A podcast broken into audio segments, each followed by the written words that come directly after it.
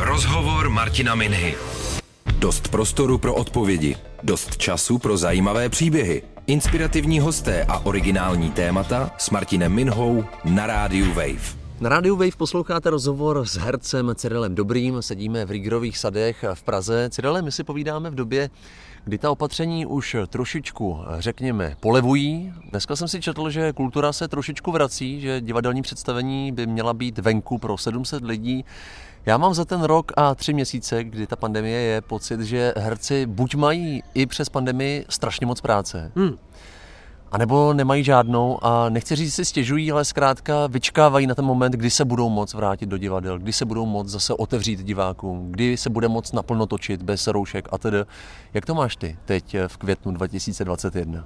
Tak já jsem teďka naštěstí docela točil a v divadle v angažmání, kde nejsem, takže tohle to zas tak nepocituju, nicméně se samozřejmě bojím, aby to prostě nedopadlo jako minulý rok, že nás zase na podzim zavřou všechny.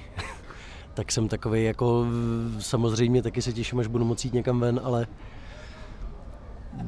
nevím, no, doufám, že to prostě nedopadne jako minulý rok. Eh, já jsem říkal, že jsi herec, ale ty jsi také truhlář. Teď jsme si tady o tom, když jsme si objednávali pití, hmm. zkrátka povídali, tak eh, jak mám chápat ten tvůj jako balans mezi tady těmi dvěma vlastně řemesly? Je to tak, že v té dílně jsi zkrátka denně a čekáš na nějakou hereckou příležitost, chodíš na castingy a když to přijde, tak se zkrátka v té dílně omluvíš a, a jdeš točit, nebo jak to mám chápat? Není to tak, dělám to podle toho, jak mám prachy. Eh, když točím, tak za to mám peníze a tím pádem na dílně být nemusím a když potom dlouho netočím, tak prachy nemám, tak musím začít makat.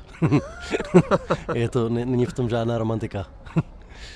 Jak jsi k tomu přišel, k té truhlařině? Protože jako tu informaci jsem upřímně vůbec nenašel. Tak hmm. Eh, vím, že jsi zakládal eh, tu dílnu snad s klukama z Damu, kde jsi studoval. Uh, no, ani tak ne, nebo se, se spolužákem, se Štěpánem Lustikem jsme zešli dělat různé dřevěné instalace někdy v druháku na Damu, podle mě, protože já jsem já jsem dělal za barem do té doby a to už mě strašně nebavilo, protože jsem to dělal asi od 16 a už jsem to prostě nějak vyčerpal a Štěpán ten byl ze Svitav, takže tady neměl práce a ono s tím damu se to jakoby blbě, blbě kombinuje prostě dělat cokoliv normálního, protože je tam člověk do večera. Tak jsme začali takhle přes víkendy dělat prostě různé práce venku a nakonec se nám to překlenulo jako v docela biznis. Ale Štěpán ten teďka ten dělá hodně divadlo a vlastně zkouší furt a já to dělám se svým mladším bráchou hodně. A je to řemeslo, který se naučil už v dětství, jako, nebo tě to baví zkrátka, protože to přece nemůžeš jako jen tak si říct den na den, tak budu truhlář a budu se tím živit. Baví mě to. Z dětství to nemám vůbec, ale nějak mě to začalo bavit prostě, že, že je u toho člověk venku a nejdřív mě bavilo jako se, se učit nové věci a taky mě bavilo, že vlastně Baví mě to, že si to člověk jako vymyslí celý a pak to postaví a může potom prostě chodit. Má to nějakou funkci, jako je to, je to fyzická věc, která je hmatatelná, na rozdíl od prostě hraní, že tady má člověk ten produkt, na který si může sednout nebo položit kafe a to mi na tom přijde uspokojující a ne, vlastně sám nevím, jak jsem se k tomu dostal. No. Nějak se to tak stalo. A je to jako záložní plán v podstatě? Chceš být pořád herec, předpokládám, a chtěl by se jednou živit jenom tím herectvím? Rozhodně, rozhodně. E, není to záložní plán. Myslím si, že bych nemohl být řemeslník e, profesionální, protože na to nemám trpělivost. Rozhovor Martina Minhy na rádiu Wave. S Cyrilem Dobrým si povídám na rádiu Wave, respektive my jsme venku v Praze v Rígrových sadech, je tu dneska krásně, tak toho využíváme. Přemýšlím, Cyrile, jestli začít tou damu, protože vlastně ty jsi z herecké rodiny. Hmm. Já jsem eh, četl, že eh, ty jsi obdivoval tatínka v tom, co dělá, ale měl si také období, kdy jsi říkal, že do divadla nebo do herectví zkrátka ne. To bylo kolem puberty. Hmm.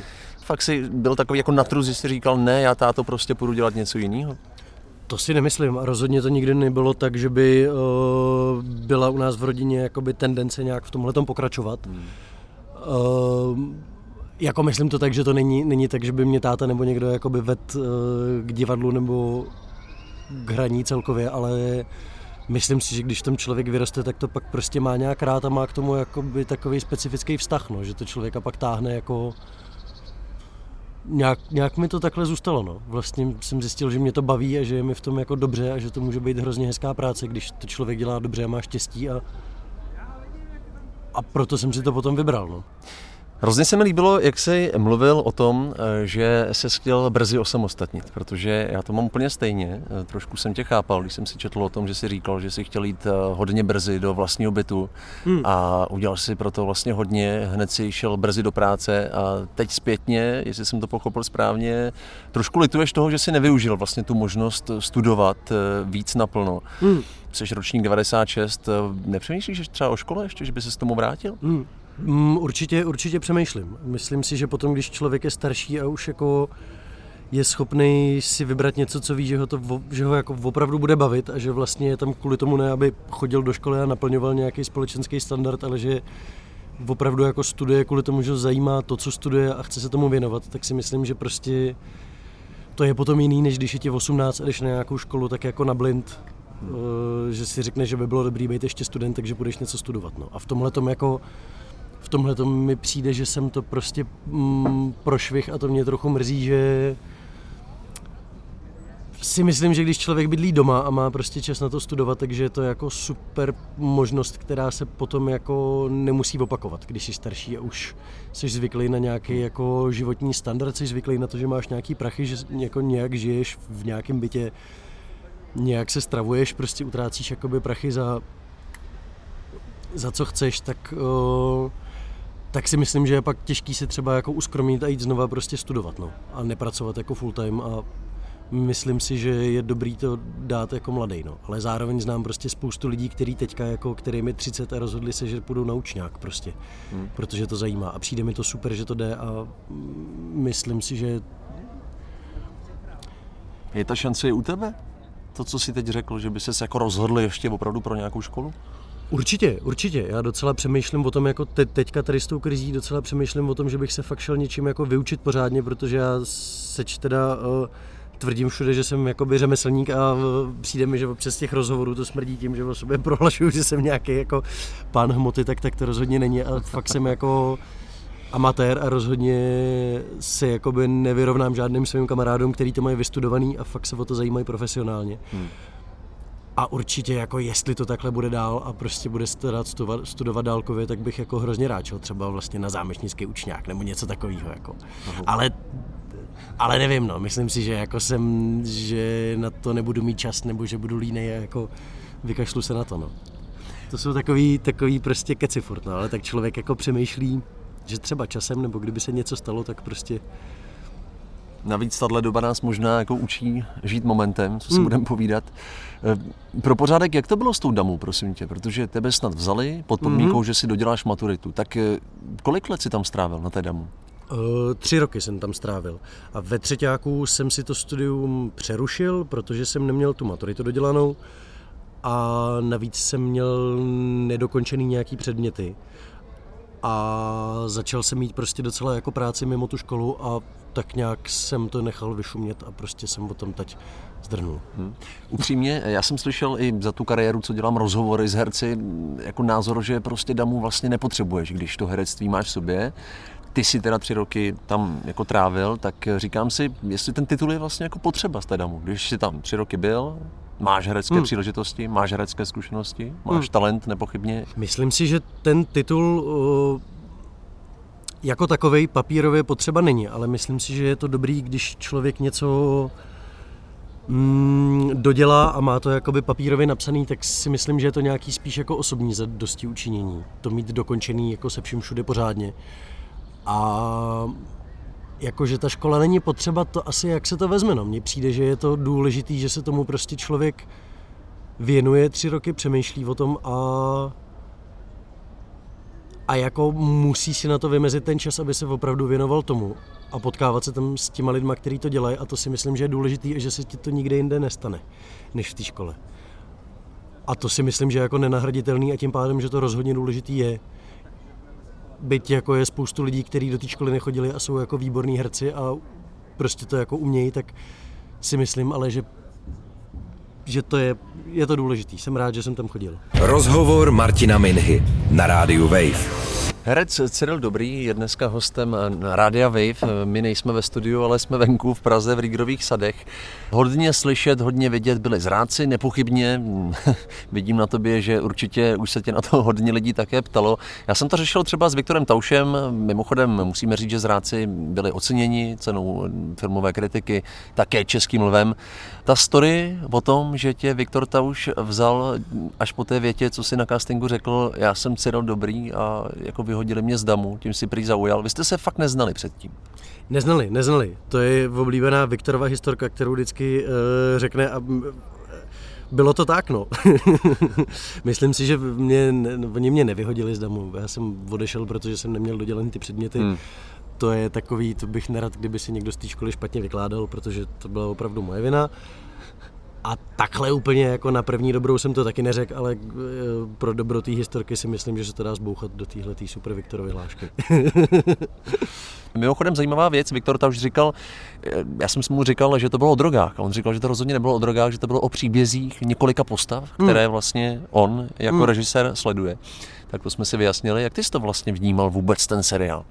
Tak já si myslím k tomu tématu, jako o čem to je, tak mi přijde, že ty drogy jsou prostě takový archetyp jako um, toho zla v tom, že to člověku umožní prostě rychle získat to, co chce, jako peníze, majetek, všechny tyhle ty jako materiální věci. A je to prostě to, je to to archetypální zlo, že jo, v tom, že všichni prostě vědí, že jako drogy jsou špatný a myslím si, že je to tam spíš využitý jako prostředek k tomu, k tomu, o co Viktorovi šlo, což byla jako expozice těch postav v těch jednotlivých jako v jednotlivých životních etapách, že to je prostě od mladých jakoby kluků, který nic nevědí, po hmm. prostě dospělí lidi, kteří mají rodiny.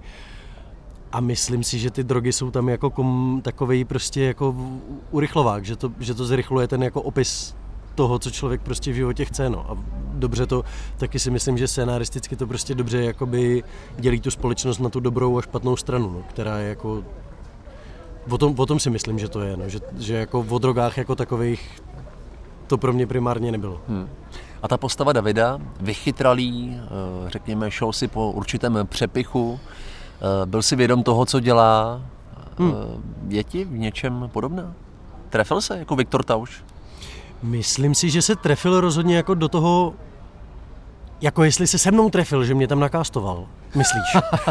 jestli se trefil jako i charakterově, jestli si to musel vlastně hodně hrát, protože na mě to působilo, teď ti nechci mazat med kolem pusy, ale hodně přirozeně vlastně. Hmm. U tebe i u toho tvého hereckého hmm. kolegy, což byl Miloslav Pecháček, mám pocit. Hmm.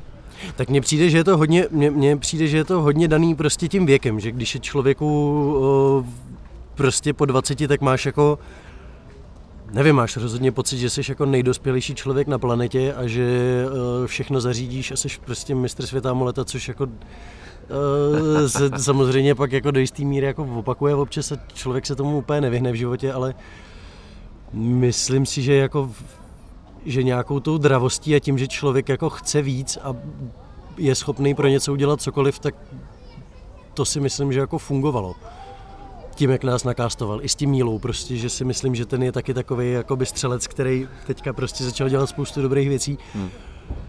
A že si myslím, že je prostě na tom vidět, že je člověk jako dravý, když je v tomhle věku. Že když vlastně doděláváš tu školu, máš najednou jako pocit, že si jako začal dělat něco, v čem budeš dobrý a teďka se ti poprvé něco povede jako a začne se s tím člověk tak jako chlubit tak si pak myslím, že je to na těch lidech vidět a i se tak jako, myslím si, že, že i v osobním životě se člověk tak potom chová, no, když se ti jako poprvé něco povede, tak máš vlastně pocit jako najednou, že z ničeho nic jsi jako strašně dobrý a vlastně to tak není, protože jsi udělal jednu nebo dvě dobré věci, které jako vlastně zase tak důležitý nejsou, ale myslím si, že v tom si to, že v tom si to sedlo, no, že to byl jako dobrý, tím, jak jsem dodělal tu školu, takže vlastně jsem si říkal, jako jo, teďka natočím tohle a bude to super, je to strašná vlastně frajeřina, jako, a pak z toho má, že to prostě jede jako taková, takový prostě egotrip, no.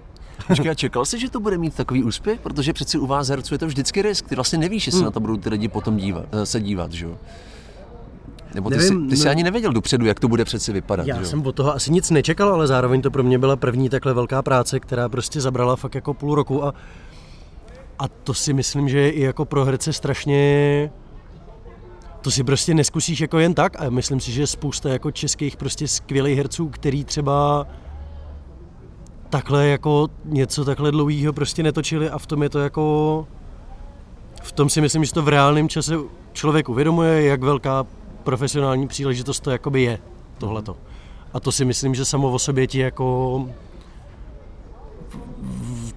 to ti prostě připomene to, že je to jako důležitý a že je to velká věc. No. A myslím si, že jako když něco, když něco natáčíš, tak asi člověk nikdy neví, jako jak to, já to nikdy ne, nevím, nikdy to asi nepoznám, jak to hmm. dopadne, jestli to bude dobrý, ale s tím to podle mě nemůžeš dělat. No. Myslím si, že to musíš dělat vždycky s tím, že to bude super. Eh, hodně specifický bylo i to natáčení, jestli jsem to pochopil správně, protože já jsem se někde dočetl, že vy jste přijeli na nějakou lokaci, teď jste to jako čtyři hodiny nějak zkoušeli. Vlastně to byla taková divadelní forma, řekněme, mm. a až pak jste na to šli jako na ostro. Mm. Můžeš to popsat, protože on to je asi netradiční způsob práce právě Viktora Tauše. Mm. No to, to řekl to tak, jak to je, že jsme hodně zkoušeli a hodně jsme se o tom předtím bavili a to, to bylo dobrý a myslím si, že jsme měli hodně dní uh, natáčecích na jeden díl. Teďka nevím, abych neplácnul nějakou blbost, ale myslím si, že to bylo třeba 12-13, což je docela dost na takovýhle formát. Hmm. A bylo to na tom poznat, no. A hlavně si myslím, že třeba mě i, i určitě Mílu Pecháčka, jako že jsme neskušený jako mladí kluci a vlastně jsme toho tolik jako nedělali předtím. Tak si myslím, že nás to dost jako uklidnilo a pomohlo nám to být prostě v klidu a nenervovat tam kvůli, jako, kvůli tomu natáčení, protože přece jenom jsme tam prostě točili s hromadou jako strašně dobrých prostě herců a hereček, co točili úplně výborné věci, dělají super věci v divadle. A to prostě přece jenom člověka, jako když je mladý, uh, nervózní a má pocit, že jako uh, může se v tom, myslím, zaseknout. A myslím si, že tím, že na to bylo hodně času a Viktor jakoby nám to všechno dobře jako vysvětloval, bavil se o tom s náma, co by tam mělo být a co tam chce vidět, tak to si myslím, že nás hodně uklidnilo a že potom jsme to jako mohli dělat i tak, jak jsme chtěli my. No. Mohli jste zasahovat do toho scénáře, protože ty sám jsi už jako několikrát chválil to, že jste tam mohli mluvit zkrátka tak, jak mluvíš teď tady se mnou. Hmm. Tak měli jste svobodu jako s tím, s tím hmm. Mílou Pecháčkem tady v tom od Viktora? No měli jsme, no jako dramaturgicky, dramaturgicky ne a to bych hrozně rád řekl, prosím tě Miro, já jsem v jednom rozhovoru řekl, že to bylo strašně napsané, já jsem tím myslel, že to bylo špatně přeložený ze slovenštiny do češtiny, jako by ten scénář byl skvělý, promiň Miro. Miro Šifram, scénárista. Ano, ale Myslím, jako měnili jsme to jenom co se týče jako uh, slov a různých jako narážek, ale rozhodně jako dramaturgicky to bylo úplně super napsaný a myslím si, že na tom tolik co měnit jako nebylo. Mm-hmm. Spíš jsme si to dialogově tak jako dávali do huby, protože přece jenom když je to současný a je to jako je to v tomhle tom prostě tenhle ten druh konverzací, kdy lidi prostě nadávají a říkají jako divný anglický slova a různý bizarní výrazy, tak si myslím, že se to tak mění jako rok od roku mezi mladýma lidma, že že jsme, my jsme se tam hodně vyřádili s nějakýma slovama. No. rozhovor Martina Minhy na rádiu Wave. Na rádiu Wave posloucháte rozhovor s hercem Cyrilem Dobrým. Řešili jsme zrádce, pojďme řešit i poslední závod, Cyrile, protože to je natáčení, které je snad čerstvě teď nějak ukončené, ty mi to za chvíli potvrdíš. Já jsem z toho natáčení viděl několik videí na sociálních sítích. Musím říct, že jsem si říkal, že jste to neměli vůbec jednoduché, protože musíme přiblížit, že ten příběh je vlastně o nejslavnějším českém lyžeři před první světovou válkou. Odehrával se opravdu v extrémních podmínkách v českých horách a i to natáčení tak vypadalo, podle toho, co jsem viděl. Vy jste snad museli podstoupit i nějaký kurz otužilectví? Kurz otužilectví se postupoval a já se podstupoval a já se přiznám, že jsem uh, to zatáhl, protože se mi tam nechtělo. Ale ve Vltavě jsem jednou byl a nebylo to tak strašný, jak jsem si myslel a dával jsem si doma studený sprchy, ale jako kluci ostatní ty to dělali poctivě a byli hustý, no. Je, je, je zima v té vodě v zimě. to natáčení probíhalo jako převážně v horách, předpokládám. Jo, jo, jo, jo. Vlastně vše, no všechno jsme točili v Krkonoších a v Boudách na Krkonoších a potom až na pár interiérů, který se točili tady kousek od hmm, Prahy. Hmm. Ale jinak jsme fakt jako 14 dní jezdili prostě po hřebenech, no. Jsi spíš zimní nebo letní typ, upřímně? Zimní, zimní. Mám radši, mám radši, když je zima, ale chybí mi v zimě světlo. Takže ti to nevadilo, jako to natáčení tady v těch extrémních podmínkách? Velká zima, viděl jsem, že na vás dokonce i nějak umělý sníh, jako ještě, aby to bylo ještě víc extrémnější před tou kamerou. Přesně tak, no. no. Tak eh, vyhovovalo ti to, jako trefili se ti zase do noty teď ty režiséři? Netrefili, chtěl jsem, chtěl jsem je to, chtěl jsem je zabít všechny, spešláky, co nám tam lili vodu za krk, ale jako, jo, ne, bylo to super, mě to, mě to bavilo a tím, že jsme na to všichni byli připravení a nějak jsme s tím počítali, tak si myslím, že tam hrozně hrálo do karet to, že si prostě nikdo nestěžoval na tom natáčení. Že všichni mrzli dohromady a hmm. když jsi prostě s bandou jako 15 kluků, který tam všichni mrznou stejně, tak prostě nechceš trhat partu a říkat, že je ti zima, že chceš do chaty. Tak si myslím, že to všichni jako vydrželi a v tom to bylo dobrý, že si myslím, že se líp trpí kolektivně, než když je člověk sám. Co jsi tam měl ty za roli vlastně? Já jsem hrál uh, závodníka, který se jmenuje Jarolímek a byl to vlastně jejich kamarád. Byl to architekt a věnoval se stavbám skokanských můstků hodně. A nějaká jako průprava na běžkách, na lyžích, to ty zvládáš všechno, nemusel ses jako něco učit extra kvůli té roli. Já Mě se... to vždycky zajímá, protože vy herci, že jo, se za ten hmm. život vlastně naučíte spoustu věcí kvůli práci, což hmm. je vlastně strašně krásný. Já se přiznám, že nejsem lyžař, že jsem snowboardák a na běžkách jsem všeho všude předtím byl dvakrát. Někdy na základce, na lyžáku. Ale co jsem tak pochopil, tak na těch historických běžkách je to od normálních běžek tak jiný, že vlastně na nich jako neuměl nikdo. Že bylo vidět jako třeba Marek Adamčík nebo Honza Nedbal, ty jezdí na běžkách hodně a vlastně to takový rozdíl nebyl. Jako v, ně, v něčem jo, potom třeba v těch sjezdech byly lepší, ale jako že by to byl, že by to byl nějaký jako markantní rozdíl, to si nemyslím. No. Hmm. A hlavně se to člověk naučí potom, když tam prostě jezdíš 14 dní každý den 8 hodin, tak jako se vyjezdíš a vlastně je to potom v pohodě. No. Měli jste tam nějakého lektora jako na místě vyloženě, který by vám říkal, tak takhle ne, tohle vypadá hmm. hloupě, to není přirozený. Hmm. Jo, měli jsme tam spoustu chlápků z horské služby, který jako se věnují historickému běžkování. Byl tam Mirek Pivnička, který nám ty lyže i vyráběl. Vlastně repliky těch starých lyží, ten byl to měl vychytaný úplně, že jako vymýšlel různý druhy vázání, který by kdo mohl být a tak. A taky jsme měli nakoukaný hodně dobových materiálů na to a prostě podle toho jsme to dávali dohromady. No. Byli jsme tam dvakrát na soustředění a to má nějaký, jako byly tam nějaký základní pravidla, co prostě v té době nedělali, jako že nejezdili přikrčený, nedávali si prostě hulky do podpaždí, ne, nebruslili, jako se vlastně jezdí na moderních běžkách, že se člověk odpichuje do stran, tak to nedělali, jezdili vlastně rovně. No, a tak, ale jako já jsem třeba o technice moc ne, nepřemýšlel, já jsem se snažil přežít tu zimu. Byl úkol číslo jedna. A pak taky úkol nespadnout, no, což se párkrát nepovedlo. Zranění nějaké neproběhlo? Neproběhlo. Jednou jsem si narazil zápěstí, že jsem se vysekal při nějakém sjezdu, ale nic, nic dramatického.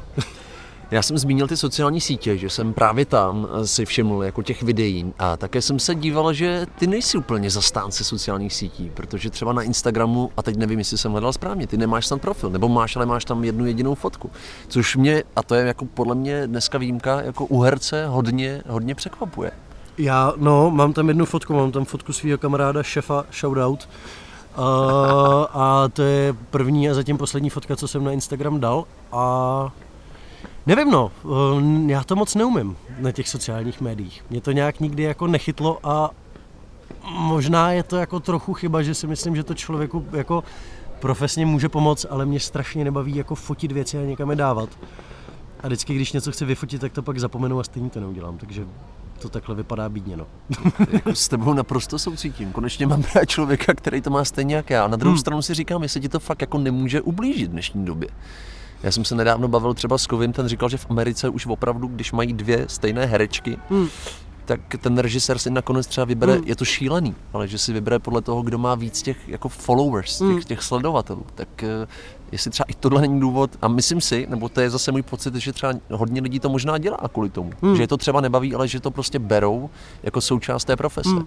Tak já si myslím, že určitě je to jako, určitě je to pro tu práci dobrý, no. je to podle mě dobrý, když to někdo dělá vkusně a má to vlastně jako svoje pracovní portfolio, tak mi přijde, že třeba ten Instagram je jako dobrý, dobrý formát a baví mě jako sledovat spoustu prostě řemeslníků a designerů, že jako je to hezký, no. Když to člověk použije k té profesi, tak je to super, ale zároveň já to nějak neumím jako s tím hraním mi to přijde, že vlastně člověk jako fotí sám sebe někde a hmm. pak sebe dává na internet jako eh, tady to všichni obdivujte, že mám jako nějaký divný make-up nebo účes.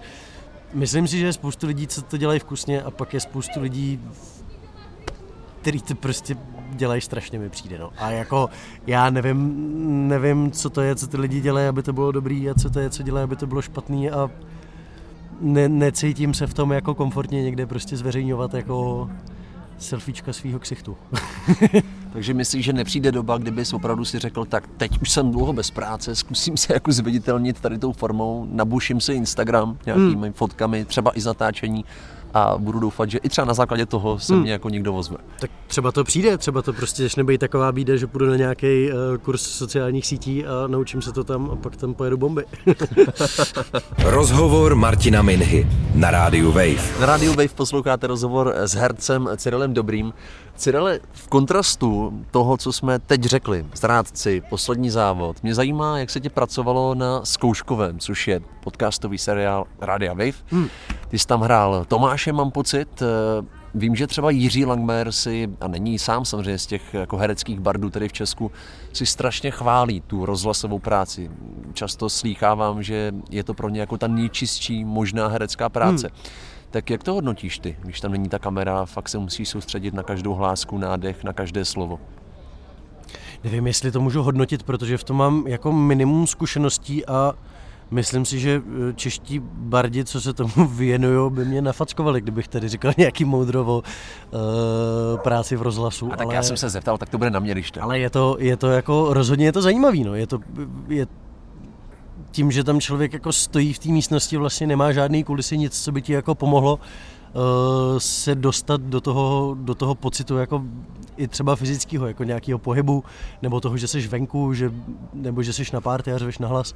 A to jsou samozřejmě takové technické věci, jako to ani nemyslím ty emoce potom, ale je to zajímavý, no. pro mě je to hrozně dobrodružný, protože s tím mám málo zkušeností a myslím si, že na tom třeba jako co se projevu a jako mluvní techniky nejsem úplně nejlíp tím, že jsem nikdy nebyl v angažma a nemám takový ten drill, že by fakt člověk mm-hmm. jako odkecal každý den prostě randál textu, tak je to pro mě těžký a v tom to pro mě bylo jako dobrodružný. No. Ale zároveň si myslím, že zrovna u toho zkouškového tím, že je to vlastně ve formátu těch telefonátů, tak zároveň tam člověk musí prostě vychytat to, aby to znělo jako uvěřitelně jako se bavíš prostě s někým do telefonu. No. A to je taky, to je taky jako jiný způsob dikce a jako jiná hlasitost. A nevím, no, snad se to povedlo, že to je jako reálný, no. Jak to probíhalo? Protože já jsem byl třeba u natáčení některých rozhlasových her, i tam mě překvapilo, že režiséři jako často vlastně tlačili ty herce, aby to opravdu hráli, aby se hmm. nesoustředili jenom na to slovo, ale hmm. aby i byli v pohybu například. Hmm. Tak eh, přesně ty jsi to řekl, tady to je hodně o těch telefonátech. Hmm. To jste byli jako každý v jedné budce a volali jste si a ten režisér Šimon Holý, kolega, prostě to nějak dirigoval na hmm. dálku? No my jsme mezi sebou normálně měli jako zvukový zátaras, ale byli jsme v jedné místnosti a nahrávalo se to normálně do mixu a potom se to jakoby filtr, potom se do toho dal mé filtr podle mě, nevím, jestli neříkám blbost, ale myslím si to tak, že to pak jakoby přefiltrovali, aby to znělo jako z telefonu. No. Ale Jo, no párkrát mě poslal Šimon se proběhnout na chodbu, aby to znělo jako, že jsem dobíhal tramvaj, no. Takže je to třeba těžší pro tebe? Nebo nevím, jestli se to dá takhle říct, je to hmm. asi jiná práce prostě než před tou kamerou, je nebo to, v divadle. Je to jiná práce, ale je to, pro, pro mě je to těžší. Ještě mě zajímá ta role Tomáše ve Zkouškově, hmm. protože to byl vlastně student medicíny, který se taky chtěl brzy osamostatnit, eh, měl ambice, dělal za barem, to ty ostatně taky. Hmm. Já si říkám, jestli to nebylo s tím Šimonem nějak domluvený, že ty si mu řekl, co ty máš rád a on to vlastně napsal jako tak trošku tobě jako podle tvýho vkusu. Nebylo, nebylo. A hlavně eh, ten Tomáš byl student medicíny, pěkně prosím tě, abych tě nezvládl. Na to jsem asi moc hloupý. Ale uh, Jo, tak zase si myslím, že to je prostě taková generační, generační výpověď, no, to, to jako zkouškový na té vysoké škole, což já se teda přiznám, že na domu, ač jsme měli klauzury a taky tam byly jako, eh, že má člověk vypjatý měsíc nebo týden, tak ale si myslím, že jako se to zdaleka nevyrovná tomu, co prostě zažívají lidi třeba na čůtu nebo na medicíně. A přiznám se, že jako takový, takovýhle hely já jsem v životě nezažil ve škole. Hmm.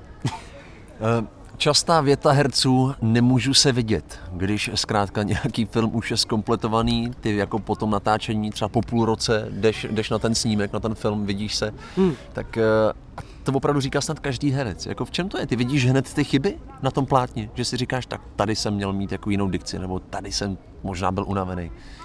Je, je to možná jako něco, co třeba já jako divák hmm. neuvidím, ale nebo to je jako zbytečně velká kritika, možná sebekritika? Nevím, myslím si, že v tom hodně jakoby hraje, hraje roli ten časový odstup, co má člověk od toho třeba, když něco natočí, tak to prostě pak vidíš třeba rok potom a taky samozřejmě jako, já nevím, to je, když si prostě píšeš, kdyby si psal deníček, tvé, jako přečet si, co jsi tam napsal před rokem, tak hmm.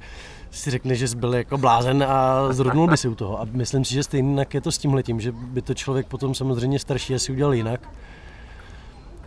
A samozřejmě jako není to asi jednoduchý se úplně koukat na sebe a myslím si, že je to dobře, protože to znamená, že člověk prostě není uh, nevím, asi je někdo narcis a baví ho si prohlížet sám sebe, ale myslím si, že jako u toho filmu to takhle úplně nefunguje. Ale je to důležité se na to koukat. Myslím si, že, že je to jako důležitý si potom podle toho jako uvědomit, co ti třeba štve, že děláš, nebo vidět, že se někde opakuješ, nebo že si to jako zlehčuješ. A proto si myslím, že je důležitý se na sebe vlastně koukat a podle toho jakoby hmm. se pak snažit vychytávat nějaký prostě své mouchy nebo tiky nebo nějaký jako Myslím si, že každý má jako něco vlastně furt, že se jako opakuje nebo má nějakou křeč, nebo prostě když si je nejistý, tak to nějak jako zašulí, aby to vypadalo jako, že ví a vlastně v tom si myslím, že je to důležité a vždycky se snažím se jako na to koukat a vzít si z toho nějakou konstruktivní kritiku. No. I když to občas samozřejmě je těžké se koukat na sebe, je to stejný, jako když si poslechneš nahrávku svého hlasu, prostě je ti to nepříjemný, ale myslím si, že pro tu práci prostě je to zásadní. Hmm. Otázka na závěr. Uh, úplně záměrně jsem si ji nechával na konec. Je to něco, co mě překvapilo. Ty máš za sebou, jako, nebo jsi zkoušel snad kariéru modela, pokud se jako nepletu. Jo. Byl jsi v New Yorku, byl jsi v Singapuru. Kolik ti bylo? Myslím si, že mi bylo, teď nevím, abych to neplás blbě, ale podle mě třeba od 16 do 18 jsem to dělal. Vím, že v Singapuru jsem slavil 18 ano, zkoušel kariéru modela jako, o, nevím, Jak to vypadá, to... Cyril? Jako jak se dostaneš k tomu, že chceš zkusit kariéru Ale modela? Někdo, tě, někdo tě potká jakoby na ulici a řekne ti, chceš být model? A ty říkáš, nevím, asi ne. A on řekne, jsou za to prachy a můžeš jít někam, jakoby do zahraničí. fakt to bylo takhle, já jsem no, to slyšel tady tu story, takže já jsem, tý, já jsem v té době přestal chodit na střední, takže se mi to jako hodilo, že jsem mohl někam zdrhnout, abych nemusel být doma s tím průserem, že jsem se vykašlal na školu. Tak jsem to takhle jako navlík na tohleto, ale jako samo o sobě mě to rozhodně nebavilo. Ale je to rozhodně jako zajímavý, je to zajímavý svět a člověk vidí hodně bizarních věcí. A hned tě poslali do zahraničí, nebo jak to probíhalo tenkrát? Protože to vypadá hrozně snadno, že jo? Někdo tě prostě chytne na ulici, hmm. řekne ti, je, tak ty jsi pěkný, fotogenický, hmm. tady máš letenku, dostaneš tolik a tolik a budeš chvilku žít v New Yorku, tam nafotíš nějaký fotky, hmm. nebo jak si to mám představit? Jas. Tyjo, přemýšlím, jak ono to bylo. No, v, asi mě tady nafotili jakoby v Praze. Podle mě jsem pak dělal nějakou reklamu jednu nebo dvě jako do televize a potom si myslím, že když jako začneš mít víc té práce, tak tě prostě pošlou potom třeba jako na Fashion Week do Paříže nebo něco takového a tam chodíš na castingy a prostě buď to nějakou práci dostaneš nebo ne. Což třeba já jsem tam jsem podle mě v Paříži žádnou práci nedostal, ale pak jsem fotil v New Yorku pro Balenciágu podle mě něco do katalogu, tak jsem tam jel jako ví, jak dlouho jsem taky nebyl, podle mě třeba týden. Ale samozřejmě, jako když je člověku 17, tak je to mega dobrodružný, že, že jako jsi sám, máš prostě věci v báglu, jedeš jako ty do Ameriky, tak to je hustý, no. Ale, ale asi bych to jako dělat nechtěl, no. A přijde mi to prostě vlastně, když se na to zpětně koukám, tak jako když vidíš někoho, komu je 17, tak jsou to fakt jako jako děti, no. Nebo jako kdybych měl, kdybych měl syna nebo dceru a v 16 mi jakoby řekl, že chce jet uh, sám prostě jako na půl roku někam dělat modela, tak bych to asi nedal. No. Ale ten systém je stejný jako u herců, předpokládám. Ty jako chodíš na castingy a doufáš, že se budeš zrovna hodit do toho a toho časopisu nebo katalogu. Hmm. Akorát mm, si myslím, že herci k, k tomu jakoby ještě um, ještě si myslím, že je tam jako hmatatelnější ten skill, co ty v tom máš a ty zkušenosti, že jako ale ne, to jsem řekl blbě, to zní jako, že to modelové nemají. To si myslím, že když je někdo profesionální model nebo modelka, takže to je taky jako velký, jako velký kraft to dělat dobře a jako umět to dělat dělat pořádně. A co ale... byl tvůj skill teda? Jako, já, já jsem žádný, to nevidím můj skill, vůbec. Můj skill nebyl žádný. Mně bylo 17, byl jsem prostě vysoký jakoby bílej kluk a jel jsem do Singapuru točit plakáty. No. Jako můj skill byl, že jsem... Uh, nevím, můj skill asi nebyl. Takže nějaká budoucí vidina, ať to uzavřeme, Cyrele, uh, herectví první místo, stoprocentně, je to priorita? Stoprocentně. Herec Cyril Dobrý byl dneska hostem na rádiu Wave. Nám tady v Rigerových sadech v Praze už začíná pršet, tak to ukončíme. Cyrile, díky moc za tvoje slova, za tvou upřímnost a ať se ti daří. Taky děkuju. Rozhovor Martina Minhy. Dost prostoru pro odpovědi. Dost času pro zajímavé příběhy. Rozhovor Martina Minhy. Poslouchejte velké rozhovory se zajímavými hosty kdykoliv a kdekoliv. I offline. Přihlaste se k odběru podcastu na wave.cz lomeno podcasty.